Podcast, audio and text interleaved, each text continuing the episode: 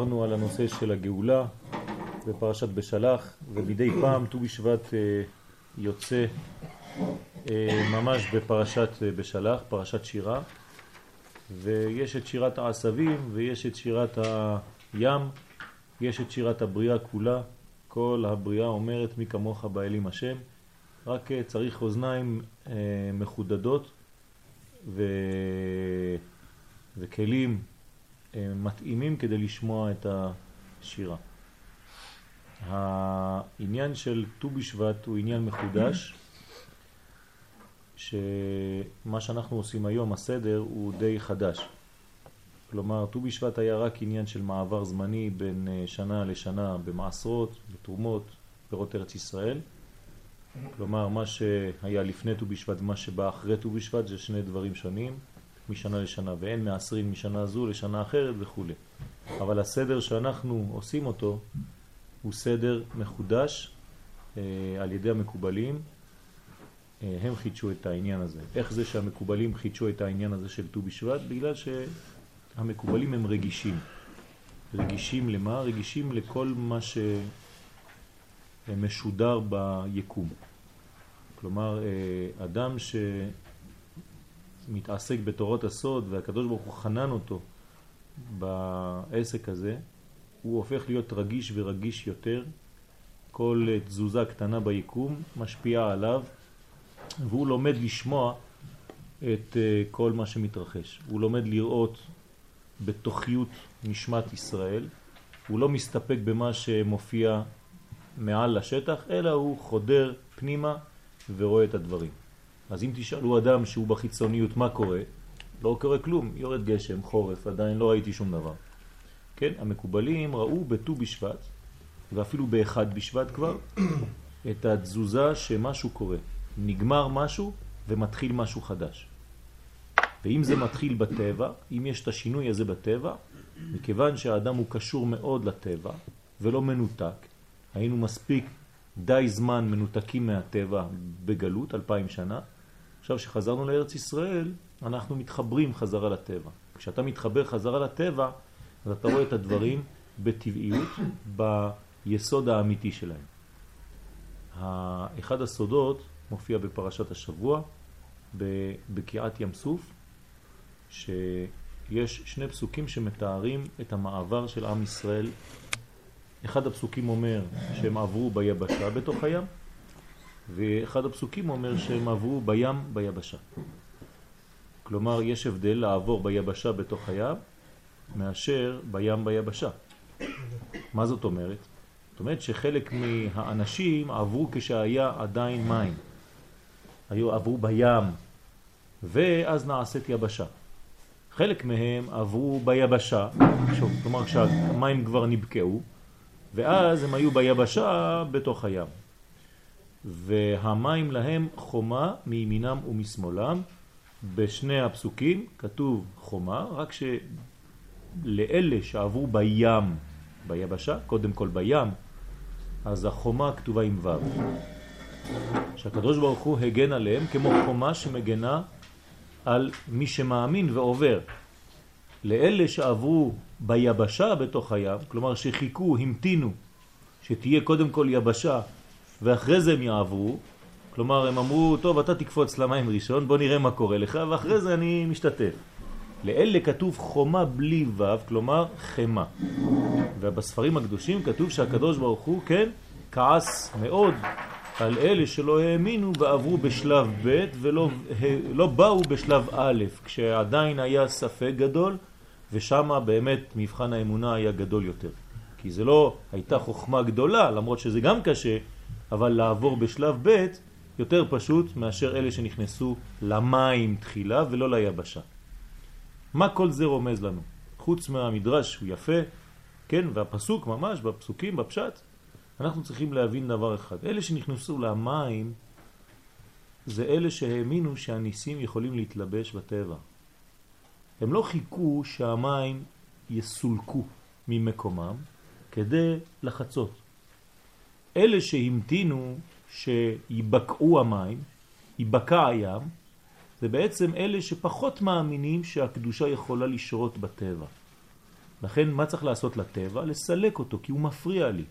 כדי לחולל נס, הטבע מפריע, אז אני מסלק את הטבע, ואז אני מחולל את הנס. כמובן שהשלב הראשון, שכשהנס מלובש בתוך הטבע, לא מסלקים את הטבע, משאירים את המים במצבם האמיתי, הטבעי, ונכנסים בכל זאת למים, אז כאן מתחולל נס שנכון שבשלב השני המים גם זזים, אבל מי שנכנס האמין, אתה רואה שבפנימיותו הוא מאמין שיכול להיות דבר כזה שהנס ממש בטבע ואני לא רואה כלום. ויש כזה אדם שמחפש את הנס ממש בגילוי כל כך גדול שהטבע כבר לא קיים. לכאורה, כן, הנס הגלוי הוא גדול יותר, ודיברנו כמה פעמים שהאמת היא שהנס המלובש בתוך הטבע הרבה יותר גדול. אז כל העניין של ט"ו בשבט בדיוק מתלבש על אותו עיקרון. ט"ו בשבט זה פתאום, אחרי אלפיים שנות גלות, אנחנו חוזרים לארצנו, והניסים שהיו במדבר מתלבשים בתוך הטבע. במקום לברך המוציא לחם מן השמיים, אני מברך המוציא לחם מן הארץ. הארץ שלי נותנת פירות, המקום שלי מניב, יש תנובת הארץ, יש כוח לאדמה לתת, ומה היא נותנת האדמה הזאת? זה מה שניסיתי פה לבטא. בברכה מעין שלוש, על שבעת המינים שנשתפכה בהם ארץ ישראל, כן, על המחיה ועל הכלכלה ועל פירותיה, יש שרצו להשמיט את המילים ונאכל מפריה ונסבע, ונסבע מטובה. פלא פלאות. למה? טענתם הייתה שנוסח זה אינו מתאים לקדושת הברכה. מה אתה... באת לארץ ישראל כדי לאכול פירות? לסבוע מטובה? לאכול מפריה? זה הקודש. ושאין לחמוד את ארץ ישראל בשביל פירותיה הטובים, אלא רק עבור קיום המצוות התלויות בה. ככה כתוב בתור שולחן ערוך, אורח חיים.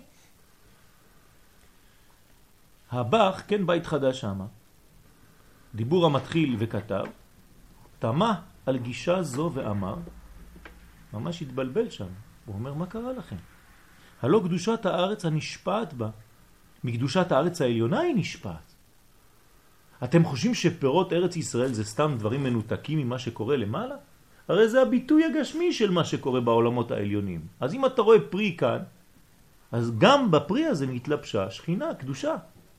גם בפירותיה, אומר הבח, שיונקים מקדושת השכינה השוכנת בקרב הארץ. ועל כן ניחא שאנו מכניסים בברכה זו ונאכל מפריה ונסבע, ונסבע מטובה, בוודאי, כי זה באמת מה שקורה. אני רוצה לאכול מהפרי הזה שיש בו מלא קודש, ולסבוע מהטוב הזה שיש בו מלא קודש, מלא שכינה. כי באכילת פירותיה, הוא מסיים, אנו ניזונים מקדושת השכינה ומטהרתה, ולכן צריך לומר ונסבע מטובה, ולכן השאירו את זה ממש בברכה. כלומר, אין בושה לבוא לארץ ישראל כדי לאכול מפירות הארץ. אדרבה. אם אתה מסוגל להבין שהקדושה, כשאתה חוזר לכאן, מתלפשת בטבע, כמו שאמרנו לפני, אז אדרבה, אתה צריך לומר את זה, כי אתה מאמין, אתה מחדיר את הקדושה הזאת בתוך הפירות עצמן, ואז ריבוי הפירות שאתה אוכל זה לא סתם להנאה. אתה משלב גם הנאה וגם קדושה שמתלבשת בטבעיות. מה גדול מזה? כלומר... אני להגיד שעל ידי האכילה הזאת, כמו שבשבת, שהאכילה, שאנחנו מתנהגים בדברים טעימים, זה על מנת להגיע גם לרוחניות גדולה.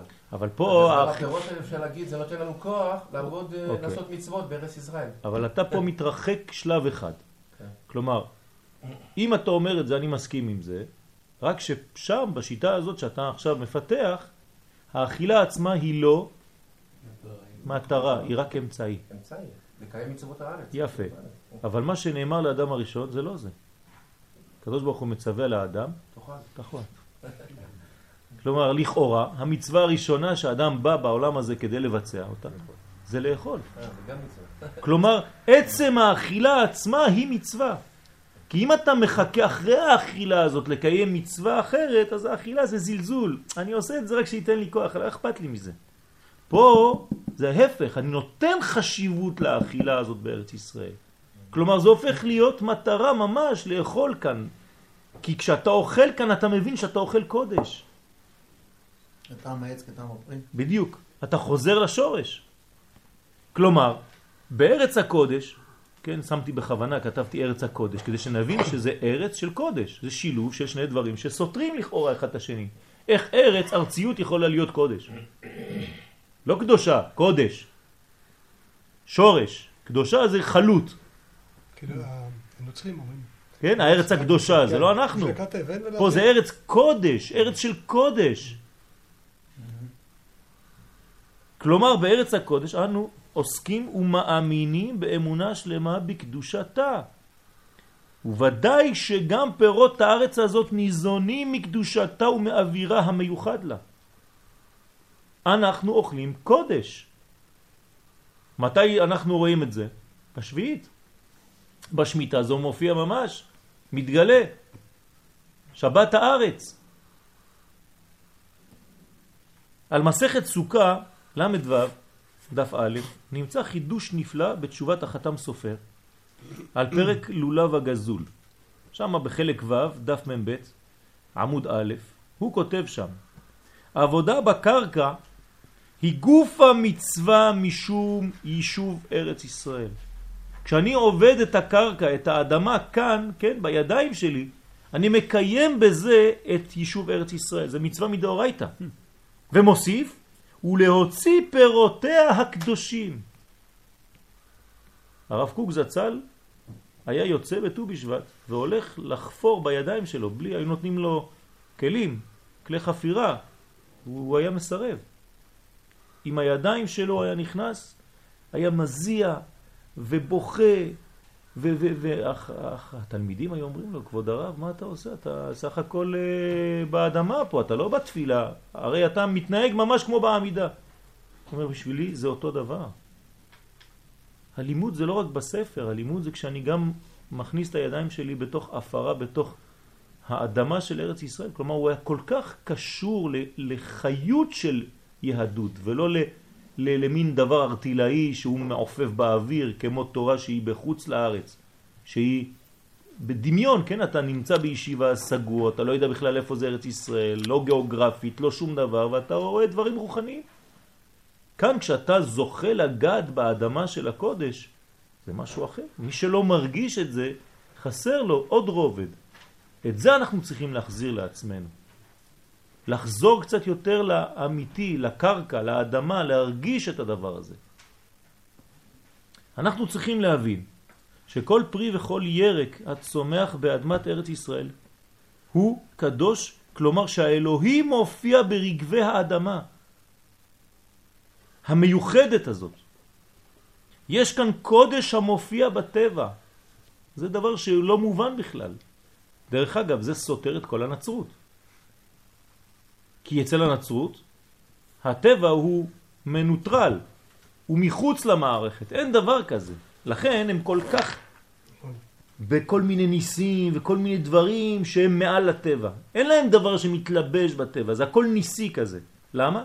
כי הטבע והנס זה מלחמה.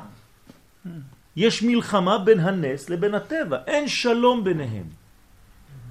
אנחנו אומרים הפוך. מי שמסוגל, כן, בעולמות הרוחניים, הוא גם מסוגל להתלבש כאן. מה שבגודל מתלבש בקוטן. מה שבאין סוף מתלבש בסוף. כלומר, חיבור העולמות. הרי אנחנו מדברים בתורת הסוד תמיד על חיבור העולמות. וכשזה מגיע משום מה למעשה, אז הלימוד הופך להיות רק לימוד תיאורטי. איפה חיבור העולמות? הרי אתה צריך לקיים את זה ממש בפועל. דרך אגב, גם בייחוד בין איש לאשתו, כן? תסתכלו מה אומר הרמב"ן זצ"ל בעניין הזה, שזה קודש קודשים. ולכאורה, כן, זה דבר שהוא מהר, תגמור אותי, תברח מהדבר הזה, זה, כן, הפוך. הרמב"ן אומר שאם אתה יודע לקדש את הזמן הזה, זה זמן של קודש קודשים, שאתה מביא בעצם את כל הרוחניות לביצוע, לביטוי גשמי, ממשי, בשרי. לא.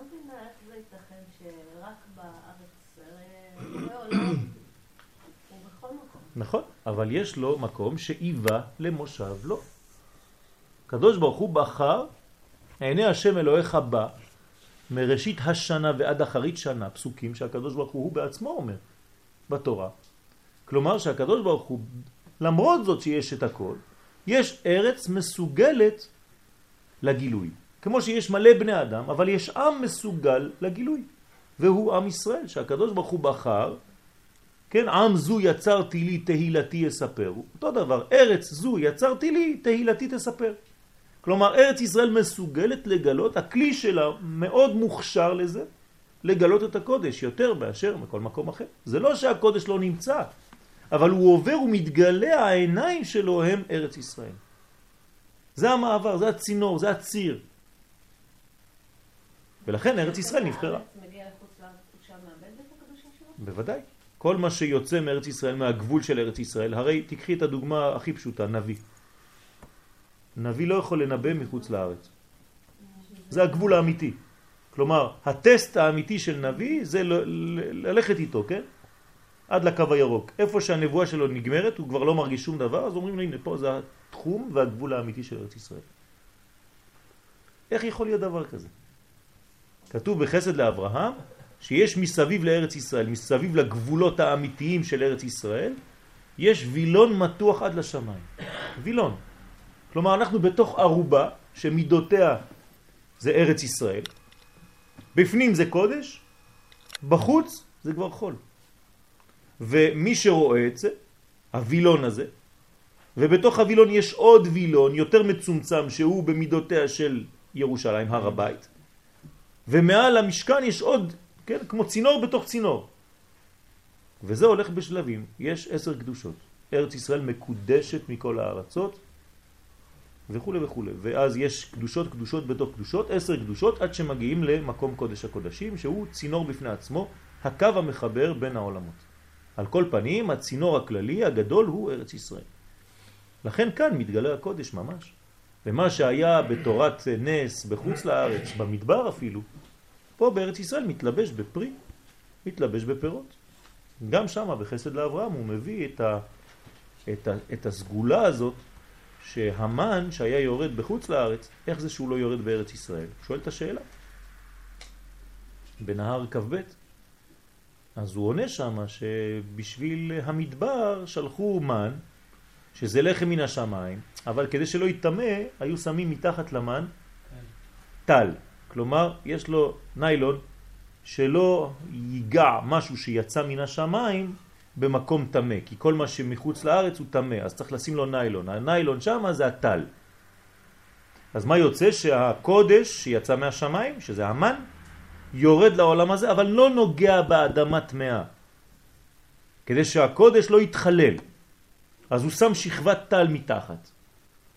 בארץ ישראל, לא רק שלא יורד מן, כי נגמר המן, באותו רגע שהגענו לארץ המן לא יורד, אבל זה בתוך האדמה עצמה.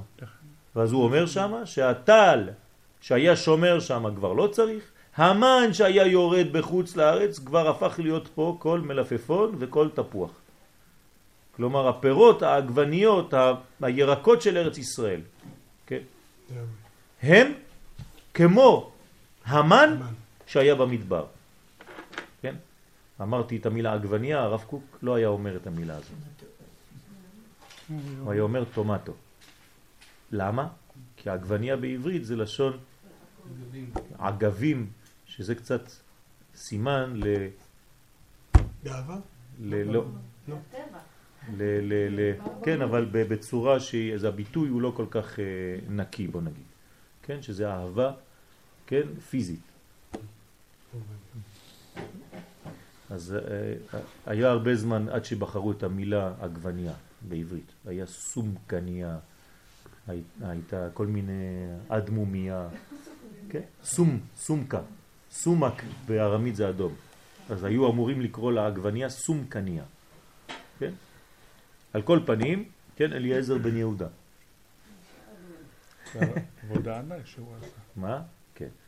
אנחנו צריכים להבין שכל פרי וכל ירק הצומח באדמת ארץ ישראל הוא קדוש. לכן יש כוח. לא מדובר כאן בפולחן דתי או בחוכמה תיאורטית. כל הלימוד שהיה בחו"ל זה חוכמה תיאורטית. אלא במציאות חיה ונושמת, בחוויית חיים ובאמונה, בקדושה שמימית הנמשכת לארץ. בסוד הביטוי של חז"ל, בבבא בתרא, נש כארעה ורקיע אהדדה. כלומר, כאן בארץ ישראל, השמיים והארץ נושקים זה לזה. יש נשיקה. זה המקום של ארץ ישראל. רבי שמעון בר יוחאי עליו השלום כתב את ספר הזוהר בארץ ישראל. אבל בגלל שבזמן שהוא כתב אותו במערה, הכתיב אותו, הייתה מין גלות פנימית, כלומר יש שליטת הרומאים, ואז הוא קצת יוצא מהמציאות הגשמית הטבעית, והוא הולך להתחבא במציאות על-טבעית, כלומר במערה, מנותק. מי שרואה את הסיפור הזה היום, הוא פותח את המסכת, גמרא במסכת שבת, אז הוא חושב שזה אידיאל. אם אתה רוצה להיות רוחני, לך תלמד מנותק מהעולם הזה, תלמד במערות, שאף אחד לא יראה אותך, אתה מנותק. הרב קוק מחדש חידוש עצום. הוא אומר, זה אתם לא מבינים. רבי שמעון בר יוחאי עשה את זה בגלל שהייתה פה שליטה רומאית. כלומר, כל הסודות שלו שהיו אמורות להיות בארץ, איפה הוא שם אותם? בספר הזוהר. אבל כשגלות רומא נגמרה וחוזרים לטבע של ארץ ישראל, אומר הרב קוק, כל הסוד יצא מספר הזוהר והתלבש בעצים, בירקות ובפירות של הארץ. עד כדי כך אומר הרב, כשאתה שותל עץ בארץ ישראל, כל עץ שנשתל, פתאום מגלים האנשים שיושבים בישיבות ולומדים תורה חידושים. הם לא יודעים מאיפה זה בא. זה מהעץ ששתלו בט"ו בשבט, או בימים האחרים. אתם מבינים איך זה עובד? כלומר, כל עוד ואין לנו טבע, אז הקודש איפה הוא מסתתר? בספרים. ברגע שהטבע מופיע מחדש, הקודש יוצא מהספרים ומתלבש בטבעיות. זה הסוד. מובן איפה? לא, לא יוצא לגמרי מהספרים, כי יש עוד לימוד, עוד צורך. לא, לא, אנחנו טועים. הלימוד האמיתי הוא בטבע, רק אנחנו לא יודעים. בגלל זה אנחנו עדיין לומדים.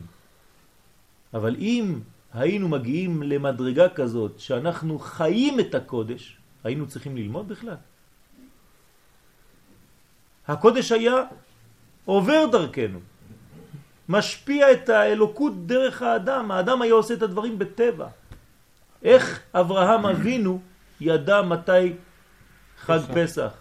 איך אברהם אבינו ידע מתי לא קרה בכלל פסח? אין עם ישראל בינתיים, אין שום דבר, איך הוא יודע?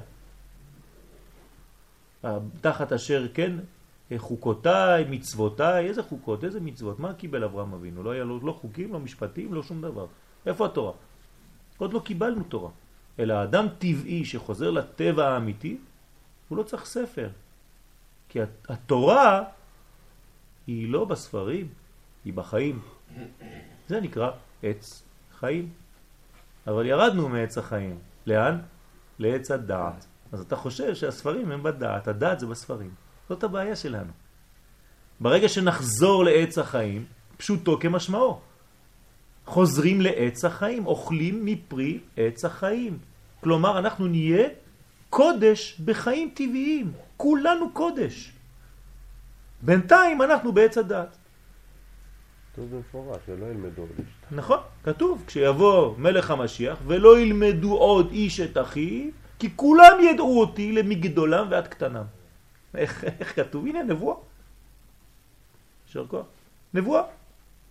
זאת אומרת, אין רב ואין תלמיד בזמן הגאולה, כי כולם יודעים את השם באופן טבעי. זה נקרא ידיעה אמיתית. מה זה ידיעה? קשר. תשימו לב, רק בעברית, רק בלשון הקודש, ידיעה זה גם זיווג וגם ידע. למה? כי רק לשון הקודש מבינה שהידע האמיתי זה כשאתה חי את הדבר, כשאתה מתייחד איתו. ולא לימוד תיאורטי. רב חיים. גם ידע, לדעת את השם, י', י' בהתחלה. כן. בעזרת השם. מובן איפה הקושי הגדול של גדולי ישראל לצאת לחוץ לארץ. כל גדולי ישראל היה להם קושי לצאת מארץ ישראל לחוץ לארץ, אפילו לתקופה קצרה. הרב קוק זצ"ל כתב לבן שלו באיגרת, כן, איגרות ראיה, ב' עמוד רפ"ה ידעת בני, כך הוא כותב לו, כמה כבדה עליי ההסכמה של יציאה לחוץ לארץ. אני הולך למות כשאני יוצא.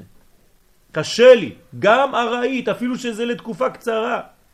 כן, כנראה החלטה של רבני האגודה שנתנו ערך גדול לפעולתו של הרב בחוץ לארץ. אמרו לו ללכת, כן, חברי האגודה, והוא היה חייב ללכת, מסכן, הוא היה גדול שבחבורה.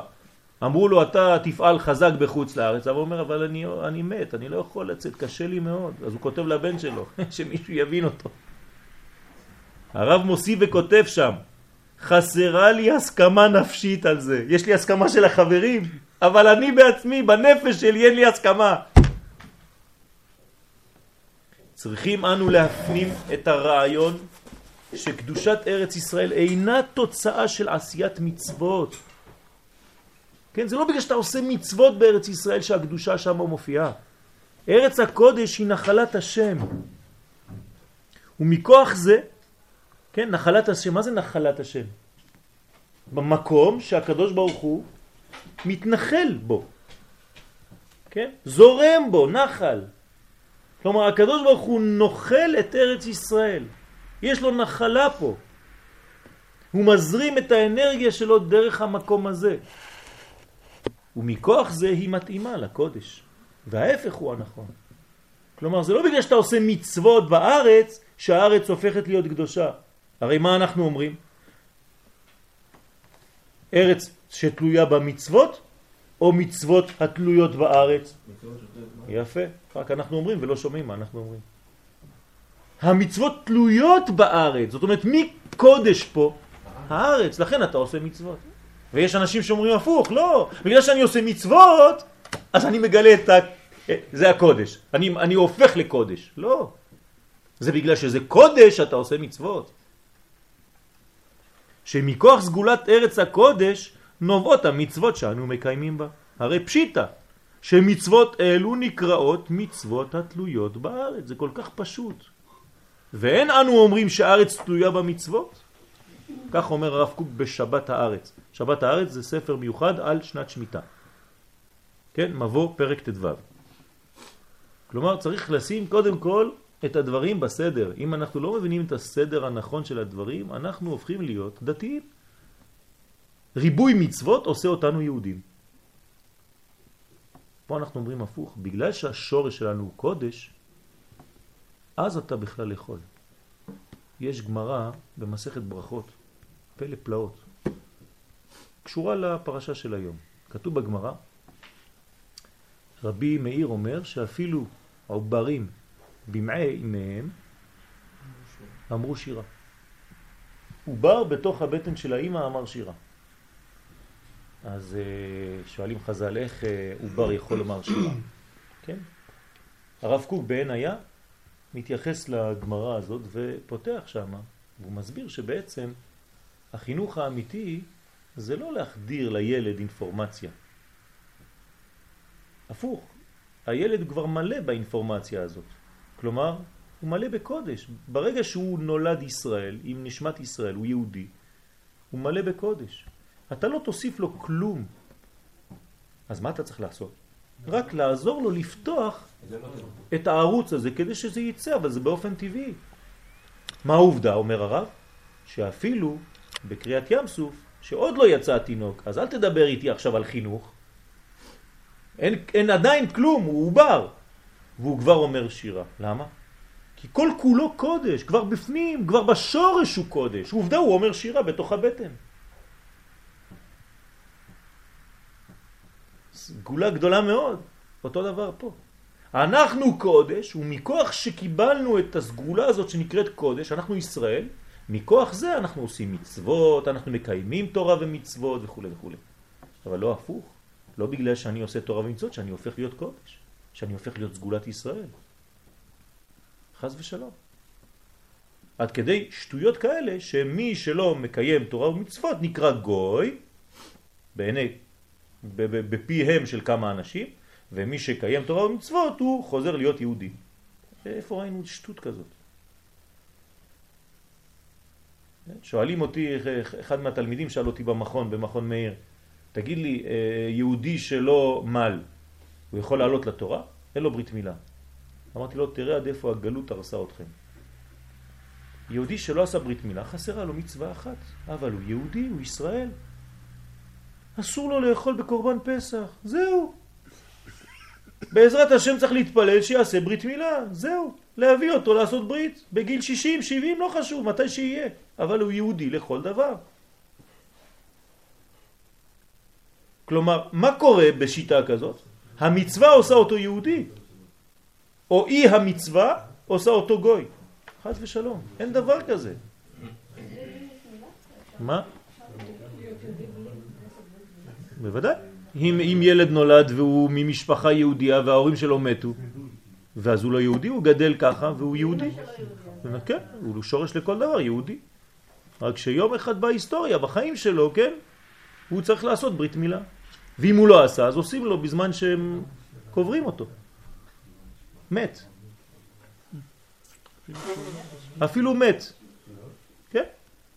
חז ושלום, תינוקות שנולדו, שעדיין, שחז ושלום לא, לא הספיקו לחיות ומתו, אז מלים אותם, מתים. לא עלינו ולא עליכם. בגלל שהברית הזאת פותחת, למרות שהוא כבר לא חי, לא חשוב. חי ומת זה לא מה שאנחנו חושבים. זה הרבה יותר עמוק מזה. כן? אז אנחנו מכשירים אותו לעשות את העבודה, אבל הוא שורשו, הוא ישראל, לכל דבר. אבל הברית הזה זה ברית השם גם, זה, זה ברית בינו ובין נכון, השם. נכון. זה הדבר הזה. נכון. ש- הגילוי. הגילוי בבשרו, אבל זה לא מה שעושה אותו יהודי או לא. לא, לא, לא, אבל זה הקשר בין יפה, האדם והשם. יפה, הביטוי, זה לא, זה- זה הביטוי לקשר, Mm, הביטוי לקשר. אבל הקשר ישנו. בגלל שהוא יהודי. שעושה ברית. נכון. אז, אז יש, יש דברים כאלה, יש חשיבות לדבר לעשות את הדבר. אותו דבר לארץ. אני לא, הארץ לא הופכת להיות קדושה בגלל שאני עושה בה מצוות. בגלל שהיא קדושה אז אני עושה בה מצוות. הפוך. ירושלים היא לא עיר הקודש בגלל שיום אחד בנו שם בית המקדש. לא. זה בגלל שהיא, המקום הזה הוא קודש שעליו בנו את בית המקדש. הכל הפוך, אתם מבינים? יותר, יותר, כן. אבל אם לא נעשה, כן. אם לא נעשה קורבנות ודברים בבית המקדש, לא יהיה למקומות האלה משמעות. זה הפוך, אני אומר עכשיו הפוך, בדיוק. יש להם משמעות. יש להם משמעות מיני ובה, בתוך תוכם. היום אין בית המקדש, המקום הזה הוא מקום קדוש? כן. אסור לעלות להר הבית, למה? אבל אם אנשים. מתחללים, עושים חילול השם בתוך בית מקדש, בית המקדש לא מא- מאבד מהקודש שלו? חס וחלילה, כן? אבל אני אומרת, מה, אין משמעות למה שאנשים עושים במקומות האלה? בוודאי שיש משמעות, אבל בגלל שהמקום קודש, אז אני בונה על המקום הזה בית המקדש. ונגיד אם בני אדם... אבל אם אני, בוא ניתן לך שאלה. ניתן שאלה אחרת. האם אני יכול לבנות את בית המקדש בפריס? ואז המקום שאני אבנה שם יהפוך להיות קודש. אפשר דבר כזה או לא? זה כמו עוד איזה בית כנסת. אתם מבינים שלא. אין ספק בתשובה. זאת אומרת שהמקום לפני שהיה בית המקדש היה כבר קודש, ולכן הקדוש ברוך הוא אומר תבנו במקום הזה את בית המקדש, במקום אשר יבחר השם. כן? לש, ל, ל, ל, ל, איך קוראים לזה? לשכון שמו שמה. להשכין שמו שמה. כן, כמו בחלום של יעקב. ודאי. לפני שיש בית מקדש, יעקב כבר מריח שהמקום הזה הוא קודש. כבוד הרב, מבחינה המעשים של האדם לא מגרשים, לא מוריד מהקדושה של המקום, כמו שהגברת אומרת, השכינה... המעשים. השכינה לא מסתלקת. אני אגיד לך מה, מה קורה. המעשים של האדם הם סוגרים או פותחים את גילוי הקודש. זהו. אבל הקודש נמצא. רק הוא לא מופיע או מופיע. פשוט מאוד. אדם שהוא תמה, הסברנו כמה פעמים מה זה תמה, אטום, סגור. אדם שיצא מהטומאה שלו, הוא טהור עכשיו, מה הוא עשה? הוא פשוט פתח את מה שאטם אותו עד היום. אז הקודש מתגלה בו. פשוט מאוד. אתה הולך ללמוד משהו ואתה תמה, אתה לא תבין את מה שתלמד. אתה הולך למקווה, כן, למרות שזו לא הטהרה הכי גדולה, יש גדולה מזו, אבל אנחנו עדיין אין לנו את פר, אפר פרה אדומה, אבל לפחות המקווה, אתה יוצא מהמקווה, אתה לומד אותו טקסט, אתה מבין? משהו אחר. למה? נפתחת. תעשה את הטסט. מי שמתחיל להבין דברים כאלה הולך הרבה למקווה. זה פותח לו ערוצים בכל מיני תחומים בחיים, כי הוא מבין, השפע יורד, עובר דרכו, והוא חוסם את זה על ידי מעשיו, כן, נכון. יפה. ולכן, אומר הרב חידה, בגלל שארץ ישראל מקיאה את הטמאים, את אלה שפוגמים בה, אז כל מי שארץ ישראל לא הקיאה אותו נקרא צדיק. למרות שהוא חי כמו רשע, מחלל שבת ואוכל חזיר. פלא פלאות. כך אומר החידה. אה? מאיפה תבוא מוטיבציה לבן אדם לעשות מצוות? מעצם העובדה שהוא קודש פנימי. והוא רוצה לגלות את הקודש. ברגע שאני מקיים מצווה, מה אני עושה? אני מוציא את הקודש שלי, שהוא רק בפוטנציאל, בכוח, אני מפעיל אותו. אני מכניס אותו לפעולה, זהו. כלומר, יש לי מכונית, יש בה מנוע, יש בה הכל. אבל מה אני עושה? אני כל הזמן מסתובב ומסתכל עליה. פש, פש, מה פש, פש? ברגל. תיכנס, תדליק אותה, תתניע. זה מה שאנחנו עושים על ידי תורה מצוות. אנחנו מתניעים את מה שיש כבר. זה לא שכשנכנסתי למכונית, ההתנאה שלי הביאה לי מנוע, נכנס לי עכשיו. לא, המנוע כבר היה. הכל ישנו פה, רק מחכים לסוויץ' הזה. לניצוץ הקטן שידליק ויתחיל להפעיל את כל המכונות שם בפנים. בדיוק אותו דבר. זה מה שעושה את המצוות, לא יותר מזה. הקודש כבר בנו והמצוות מוציאות את הקודש הזה לפועל. כמה שאני עושה, רצה הקדוש ברוך הוא לזכות את ישראל, לפיכך הרבה להם תורה ומצוות, אז אני מנסה לעשות מלא מצוות, מלא מצוות, כי אני מגלה יותר ויותר קודש, אני מביא יותר ויותר חיים לעולם. זה העניין. ואם אני סוגר, אז חז ושלום, אז הקודש לא מתגלה. אומרים לי, כן, אבל אתה קודש בפנים, עוד יותר גרוע. היית קודש ולא הוצאת את זה. אז תקיים מצוות. זה הבחירה החופשית. למה אתה חוסם את זה? תפתח את זה. איך אני פותח, אדוני היקר? תורה ומצוות. איך אני סוגר? אתה אוטם, אתה קודש מלא. אני רואה אדם שלא מקיים כלום, מחלל הכל, אני אומר לו חבל, אתה כולך קודש, אבל הכל סגור בפנים. תוציא החוצה, תתגלה. זהו.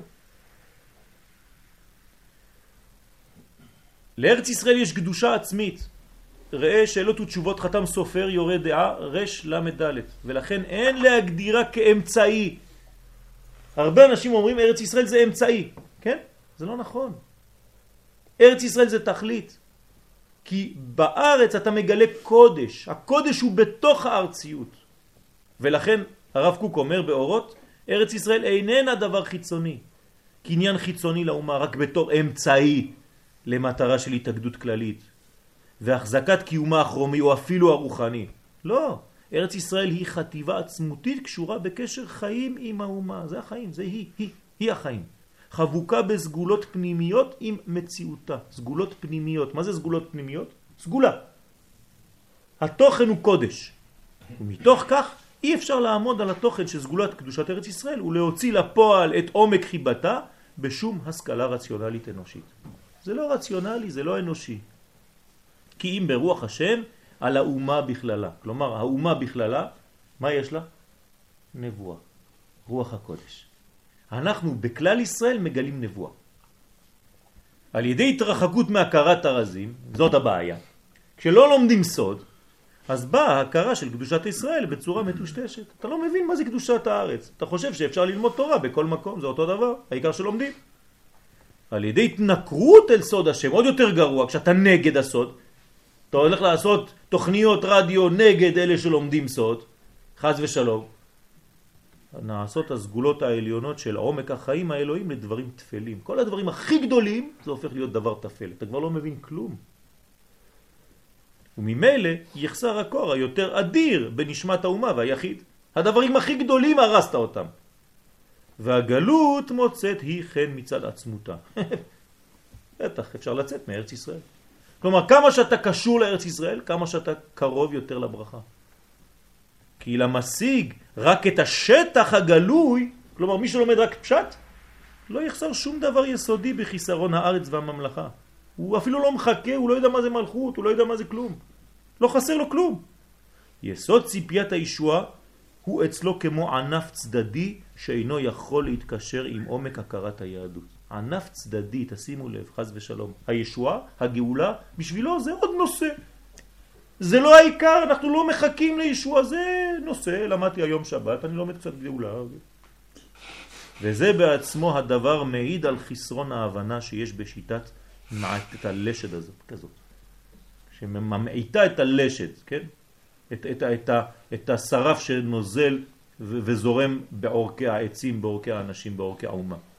לכן מצוות יישוב הארץ היא משום עצם קדושתה, ולא שאני עושה מצוות ואז אני כן עושה אותה קודש. לא, היא כבר קודש, מקדושתה אני עושה את המצוות. שבוע טוב, חג